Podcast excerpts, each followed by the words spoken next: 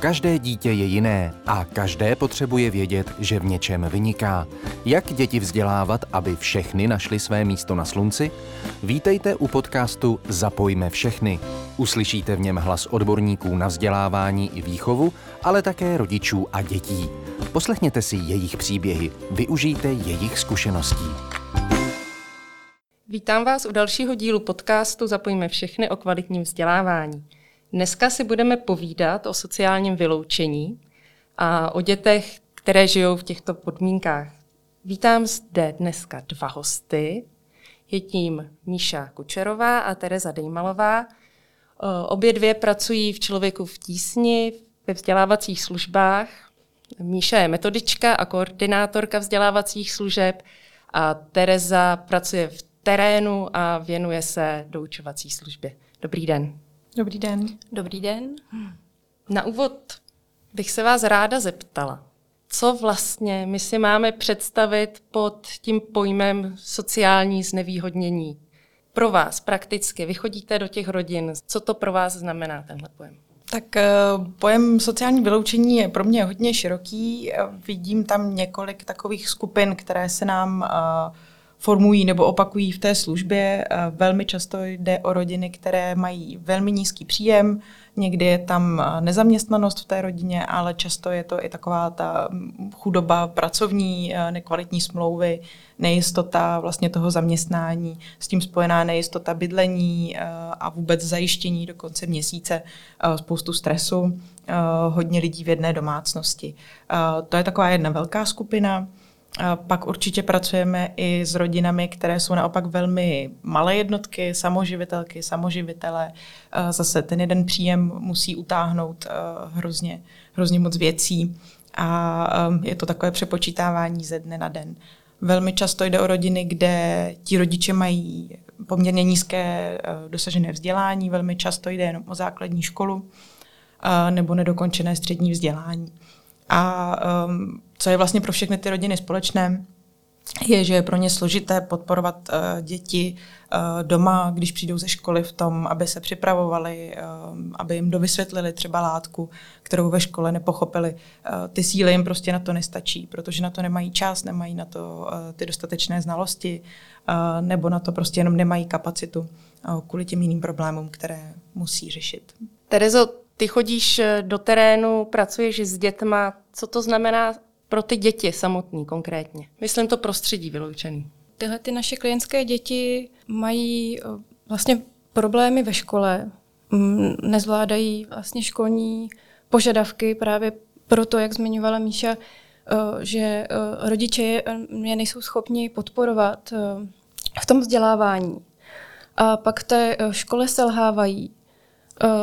Tyto děti mívají často nízké sebevědomí, nejsou motivované k tomu učit se něco nového a často se jim do té školy nechce, takže se tam objevují vysoké absence. Bývají často nemocné, ale někdy to bývá jenom to, že se jim do té školy nechce a ráno řeknou mamince nebo tatínkovi, že je bolí bříško, bolí je hlava, právě protože mají strach do té školy jít, protože tam zažívají právě to selhání, ten neúspěch. Jakým způsobem vy vlastně získáváte klienty do té vzdělávací služby? Tam už přece jenom nějaká motivace musí být na začátku, že, že za vámi jdou.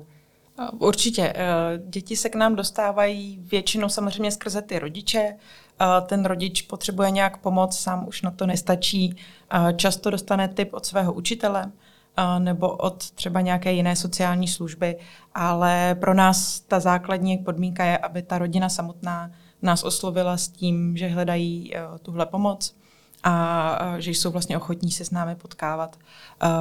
Takže my, když nám zavolají, spojíme se s nimi, jdeme k nim domů, zjistíme, co potřebují a pak vlastně navazujeme na, na, na ty zjištěné potřeby nějakou službou, kterou máme k dispozici. Daří se vám ta původní motivace udržet v rodinách?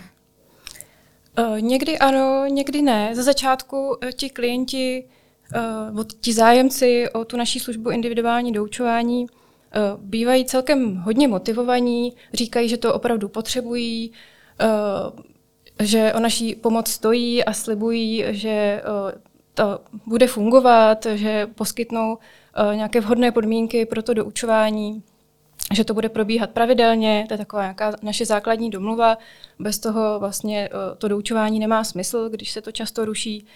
Ale u některých klientů ta motivace bohužel opadá, později to doučování je třeba častěji rušeno, oni to jakoby nezvládají pravidelně realizovat.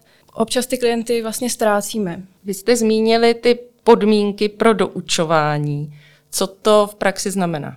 Tak v praxi to znamená, aby, jelikož to doučování probíhá v domácnosti, kam docházejí naši dobrovolníci, kteří se dětem věnují, tak je potřeba, aby v té domácnosti byl na to doučování nějaký prostor.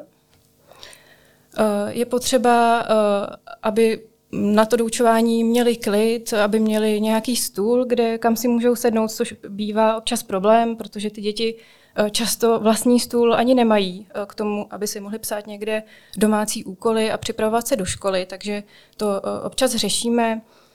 Pokud tam to zázemí k tomu doučování není, tak se to dá samozřejmě řešit i jinak, a to třeba tím, že to doučování přesuneme do městské knihovny, ale tam je potom klíčové, aby tam to dítě buď docházelo samo, nebo aby ho tam doprovázel rodič, což ne vždycky se povede.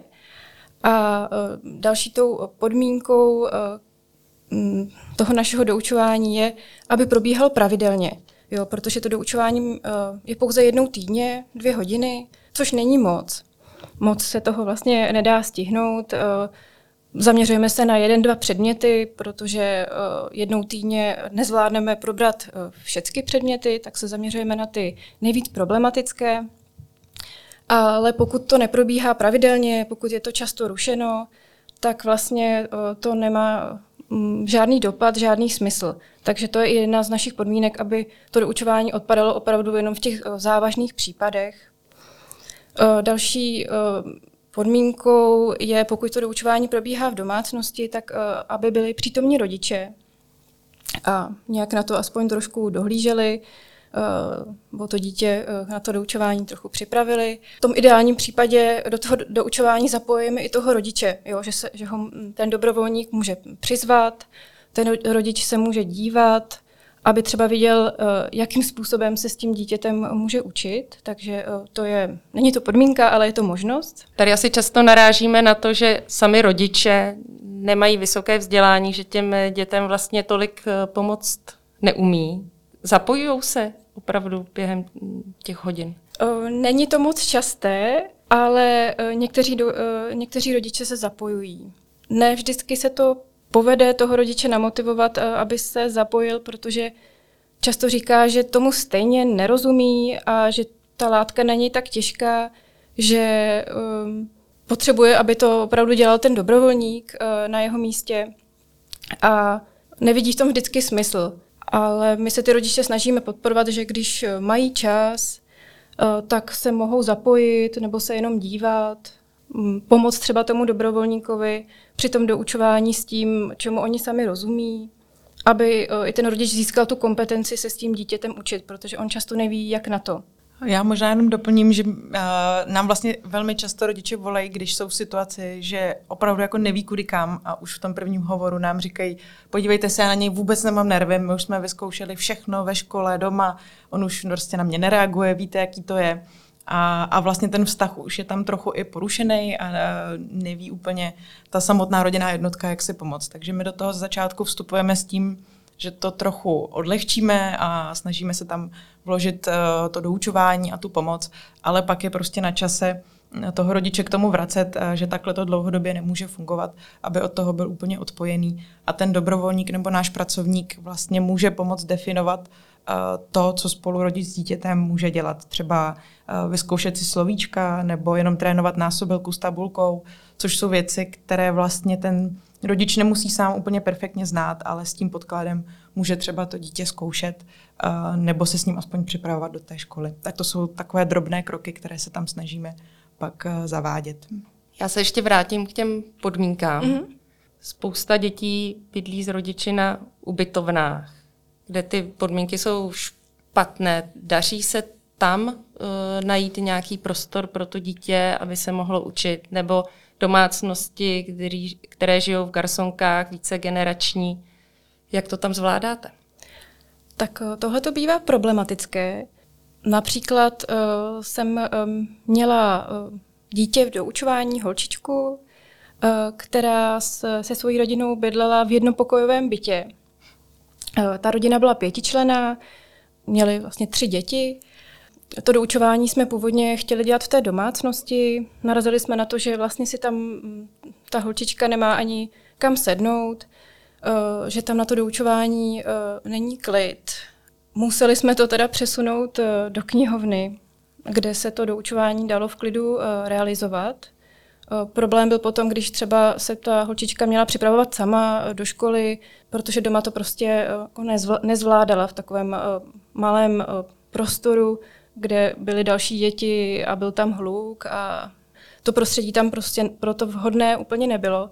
A na té ubytovně tam jsem měla jednoho klienta, chlapce, který tam bydlel se svojí babičkou, pěstounkou a také bydleli vlastně v jedné místnosti. A problém tam byl třeba v tom, že tam špatně fungovalo internetové připojení, fungovalo jenom v některých patrech a jenom občas, což byl potom problém při distanční výuce. To prostředí celkově nebylo moc příjemné pro to doučování, ani ten dobrovolník se tam necítil dobře. My jsme přemýšleli, kde to realizovat, jestli v tom jejich pokoji, nebo jestli to přesunout do společné kuchyně, kde se dal chytit třeba internet, když ho potřebovali. A um, nakonec se nám to vlastně taky moc nepodařilo a taky jsme to přesunuli do knihovny. Další problém, co rodiny, s kterými pracujete, řeší, jsou určitě dluhy a špatné finanční podmínky. To se určitě také odráží i ve vybavení dětí pro školu. Vy, jak vy se s tím potýkáte, dokážete jim nějakým způsobem i pomoct? Snažíme se, ale na jednu stranu my jsme vlastně služba preventivní, my lidem pomáháme se zorientovat vlastně v systému, podáváme tam tu službu poradenství nebo doučování, mentoringu a podobně. A ve chvíli, kdy to kombinujeme i třeba s přímou materiální pomocí, tak je pro nás složité ty vztahy udržet bezpečné a vlastně motivující a nemůžeme vždycky poskytnout všechno všem. Takže ten způsob, jakým se na to snažíme jít, je, že společně s tou rodinou hledáme ty zdroje někde jinde, kde k dispozici jsou. Velmi často se dá žádat třeba o mimořádnou pomoc na úřadu práce, speciálně na vzdělávací pomůcky nebo na nějakou školní akci. Někdy je možné oslovit konkrétní nadace, které třeba poskytnou nějakou materiální pomoc spojenou se školou. A nebo se snažíme domluvit i přímo s tou školou, což mně vlastně přijde úplně nejlepší, když to jde, na nějaké pomoci směrem třeba k placení obědů nebo k zapůjčení těch pomůcek, které rodina nemá, aby tam vlastně ta pomoc takhle fungovala. Zároveň tím té rodině pomáháme si ty věci vlastně zařizovat sami, i když my tam třeba nemůžeme vždycky být, tak je to nějaká kompetence, kterou se naučí a můžou s ní pracovat nějak do budoucna. Vnímáte v přímé práci, že se ta špatná finanční situace, dluhy, odráží i na psychice těch dětí? Já to určitě vnímám. Tam v těch rodinách, kde jsou takové problémy, kde řeší existenční problémy, dluhy, chybí peníze občas i na jídlo, na nájem, ty rodiny se často stěhují, tak v těch rodinách je takový určitý stres, který to dítě taky pociťuje. A myslím, že se to na něm určitě negativně odráží, jelikož ta rodina dává hodně energie na to, aby řešila tyhle problémy a už potom nezbývá tolik energie na to, aby se věnovali tomu dítěti, zvlášť v té přípravě do školy, tak tam potom nastává ten problém, že to dítě teda v té škole selhává, plus teda, jak jsem říkala, ten stres tam určitě hraje tu negativní roli, Um, nějaké v celkové motivaci, vůbec učit se třeba něco nového, uh, protože v takových situacích uh, uh, existenčních, když se ty uh, lidi ocitnou, uh, tak uh, takovéhle věci jdou většinou stranou a není to až tak jako důležité, jak pro ty rodiče, tak potom i pro ty děti. Mně k tomu ještě napadá, že vlastně velmi často je to důvod, proč to dítě vůbec ani do té školy nechce dojít, protože je trochu stigmatizované tím, že nemá všechny ty věci, které mají ostatní, že je z jiného, je z jiného prostředí, používá jiný jazyk, často tam slýchává takové ty nadávky, ty seš socka, ty sem nelez, nebo ještě jako horší věci. Takže i tohle je určitě jeden z důvodů, proč vlastně děti, které i ze začátku třeba ve škole se chytí a docela jim to jde a mohly by pokračovat dál, tak vlastně ten sociální tlak a ten pocit, že já jsem úplně jiný a odjinud a nemám tady co dělat a nikoho moc nezajímám, je často ten důvod, proč děti potom bolí ty hlavy, bříška, jak zmiňovala Terka přede mnou, a do té školy prostě ani nechtějí dojít. Jaké jsou další stresující faktory, s kterými vy se setkáváte? Napadá mě ještě jedna věc, a to je, velmi často pracujeme s rodinami, ve kterých je nějaké prožité trauma. Někdy může jít třeba o odebrání rodiny z dítěte, následný návrat, přechod k pěstounům, nějaký kontakt s rodičem, který může být konfliktní, nebo se sourozenci, změna vlastně častá toho prostředí, ať už je to stěhování od člověka k člověku nebo stěhování té rodinné jednotky po různých ubytovnách a nekvalitních bytech. Tohle všechno jsou věci, které určitě přispívají tomu stresu. Já tady můžu dodat konkrétní příklad jedné rodiny. Měla jsem holčičku v doučování ve třetí třídě. To, jak tady teďka Míša zmiňovala, že se ty rodiny občas často stěhují, tak ti se stěhovali opravdu snad každé dva měsíce z jednoho bytu do druhého. Většinou ten, v tom bytě byly jako opravdu špatné podmínky pro nějaké normální fungování, až nakonec skončili na jedné ubytovně, potom na druhé ubytovně a bylo opravdu vidět u té holčičky jakoby vyčerpání z toho, že se neustále někam musela přemísťovat a nikde vlastně neměla svůj domov, protože vždycky, když si tam zvykla, tak se zase přestěhovali jinam. Tak potom byla i ve škole unavená, a což samozřejmě má jako dopad špatný na tu její školní úspěšnost.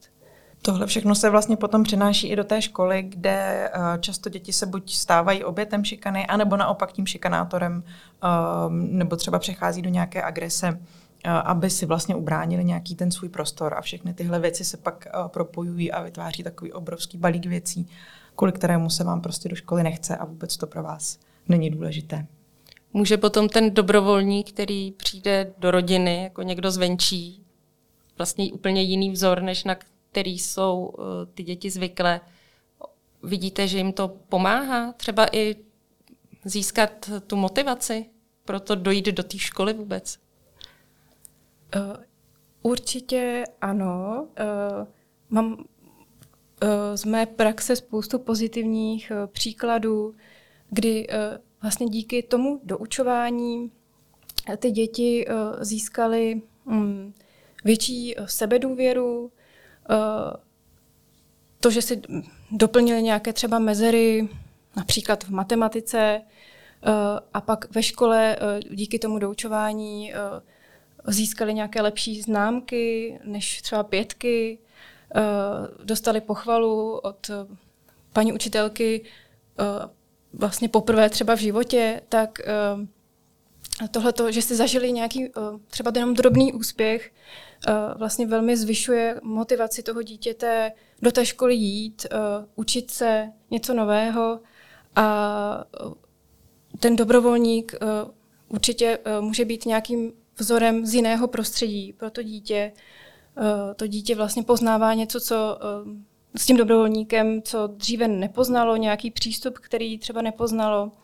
A ten dobrovolník tam určitě jako má pozitivní roli v tom doučování.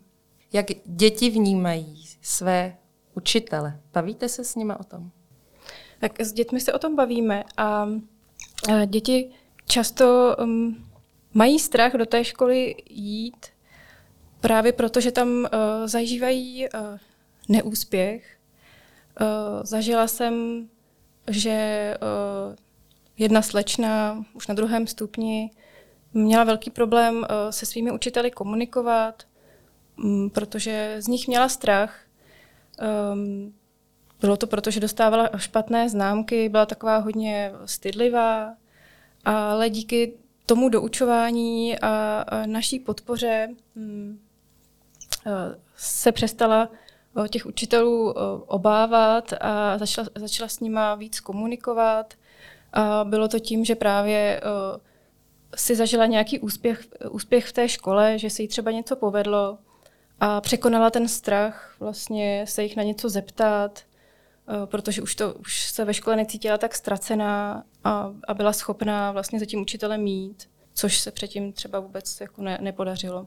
Mně napadá, že tam občas slýcháváme buď strach z těch učitelů, který vede k tomu úplnému stažení a vlastně i když třeba dítě něco ví a umí a chce se přihlásit, tak to prostě neudělá a tam je to potom otázka sebevědomí a vlastně toho způsobu, jak toho učitele oslovit, který se snažíme s dětmi také třeba trénovat.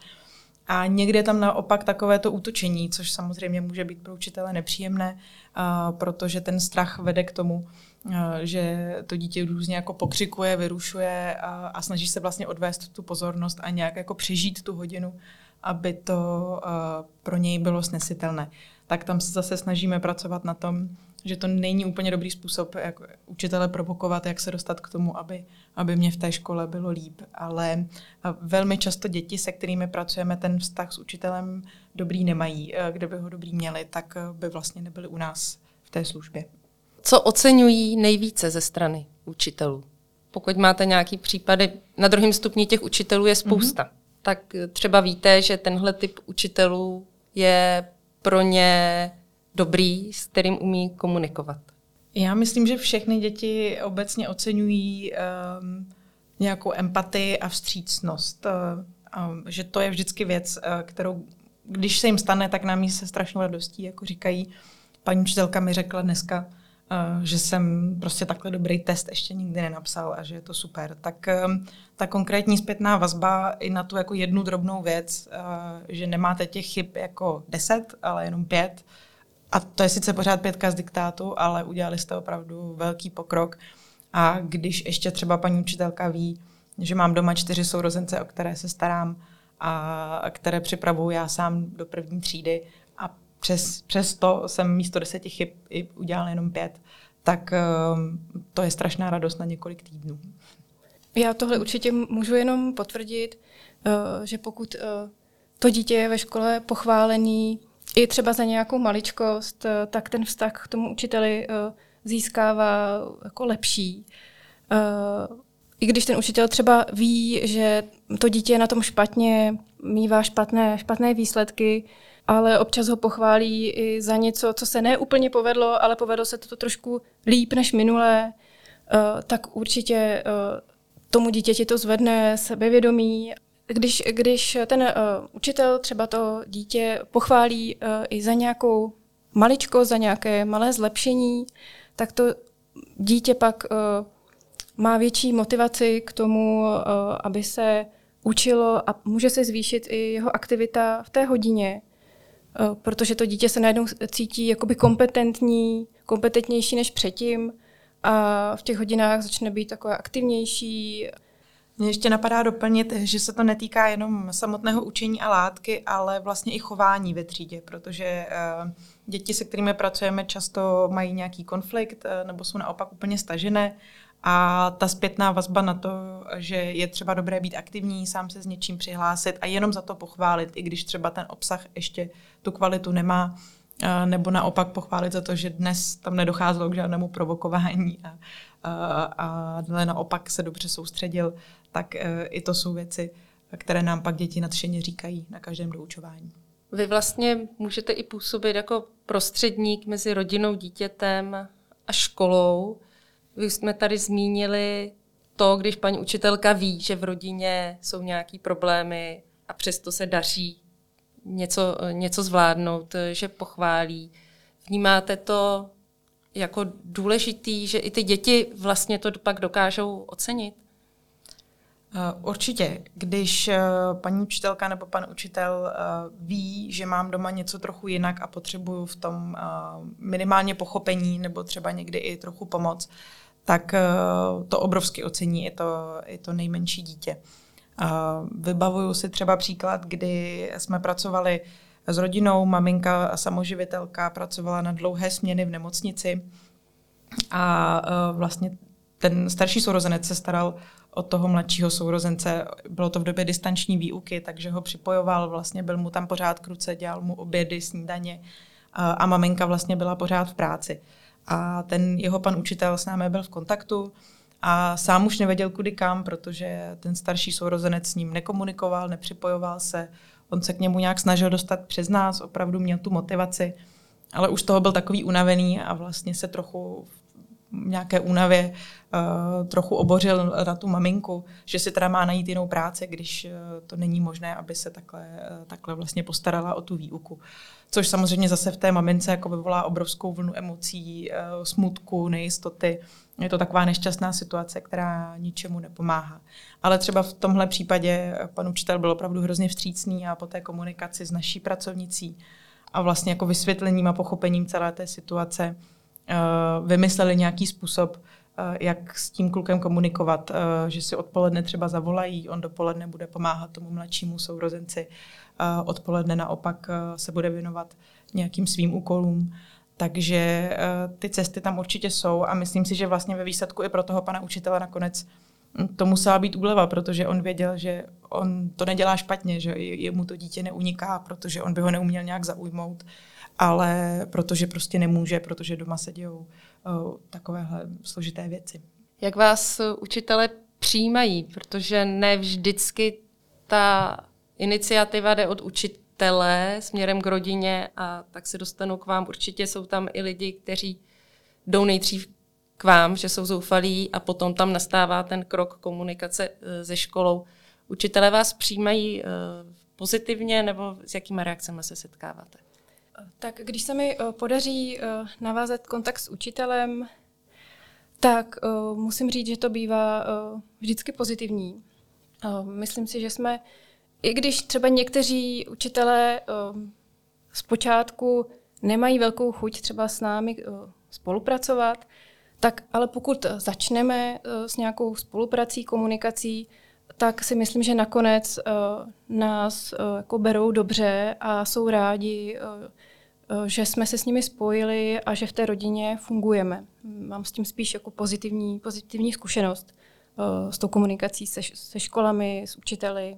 Jak vy teda těm učitelům můžete pomoct konkrétně? V čem vlastně ta vaše pomoc směrem k učitelům spočívá? Tak uh, může to být v případě, uh, kdy uh, ta rodina, ti rodiče s tím učitelem nekomunikují nebo s ním komunikují hodně omezeně. Z nějakého důvodu mají třeba strach z té komunikace s tím učitelem nebo se třeba stydí, protože jejich dítě má špatné výsledky nebo problémové chování, tak mají strach z, z toho setkání nebo z, z, toho, z té interakce s tím učitelem. Tak v tomto případě se snažím uh, ty rodiče podpořit, uh, aby s tou školou a s tím, nebo s tím učitelem v kontaktu byli. A tady teda v tomto případě uh, můžeme pomoct tomu učiteli, který by třeba potřeboval s těmi rodiči mluvit nebo uh, nějakým způsobem komunikovat o tom jejich dítěti, tak tady můžeme být nápomocní, že tu komunikaci tam můžeme mm, mezi tím učitelem a školou vlastně prolomit a může to tam začít fungovat. Nestává se, že pak škola nebo učitel komunikuje jenom s vámi a vlastně ty rodiče jsou tak nějak stranou vynechaný? Někdy se to stává, když ten rodič se nám do toho nepodaří zapojit. Tam je důležité toho rodiče z toho opravdu nevynechávat. Když se to nepodaří hned z počátku, jenom tím, že tomu rodiči vysvětlíme, že to je opravdu důležité, aby s tím učitelem byl v kontaktu, tak se ho tam snažíme zapojit. On se třeba bojí jít do té školy sám, tak mu nabídnu, že ho tam doprovodím, nebo uspořádám nějakou schůzku s tím učitelem a přizvu toho rodiče na tu schůzku. Ne vždycky tam přijde, třeba ze začátku poprvé tam jdu sama, nebo tam jdu s tím dobrovolníkem, s tím, že se třeba chceme zeptat toho pana učitele, na co se můžeme v doučování zaměřit, protože ten pan učitel třeba nám může dát nějaké cenné rady. k tomu doučování, protože ten učitel toho žáka zná nejlépe, tak tam třeba takhle někdy ze začátku jdeme, jdeme sami s tím dobrovolníkem, ale snažíme se tam vždycky přizvat toho rodiče. A většinou se to nakonec podaří a já toho rodiče třeba do té školy ještě několikrát doprovodím nebo takhle uspořádám nějakou schůzku. Já, rodič, pan učitel, paní učitelka, případně někdy i to dítě tam přizveme. A ten rodič vlastně si na to zvykne a pak třeba je i schopen sám do té školy zajít nebo sám napsat e-mail, e-mail tomu učiteli, což předtím třeba schopen nebyl. Zmiňuješ e-mail. Jak jsou počítačově gramotní vaši klienti? To je velmi dobrá otázka. To jsme zjistili, když jsme všichni museli přijít do online světa s učením i s naší podporou. Zjistili jsme, že určitá část klientů je velmi gramotná, umí pracovat třeba se smartfony a někteří měli doma i notebook, využívali ho k práci, ale to byla opravdu malá, malá část. Většina těch klientů, a my jsme se trochu zhrozili, že jsme to vlastně ani nevěděli dřív, vůbec nevěděla, jak funguje internet. Třeba pro spoustu našich klientů je Facebook nebo YouTube internet, kde vlastně v tom vyhledávači vyhledávají všechno. Nemají vůbec připojení pevné, nikdy ho neměli, znají to jenom trochu ze školy. Takže tady je určitě velký kus práce, který je potřeba udělat, abychom vlastně rodiny sociálně vyloučené přivedli k tomuhle strašně důležitému zdroji, jako je internet a informace na, na internetu, o což se teď snažíme.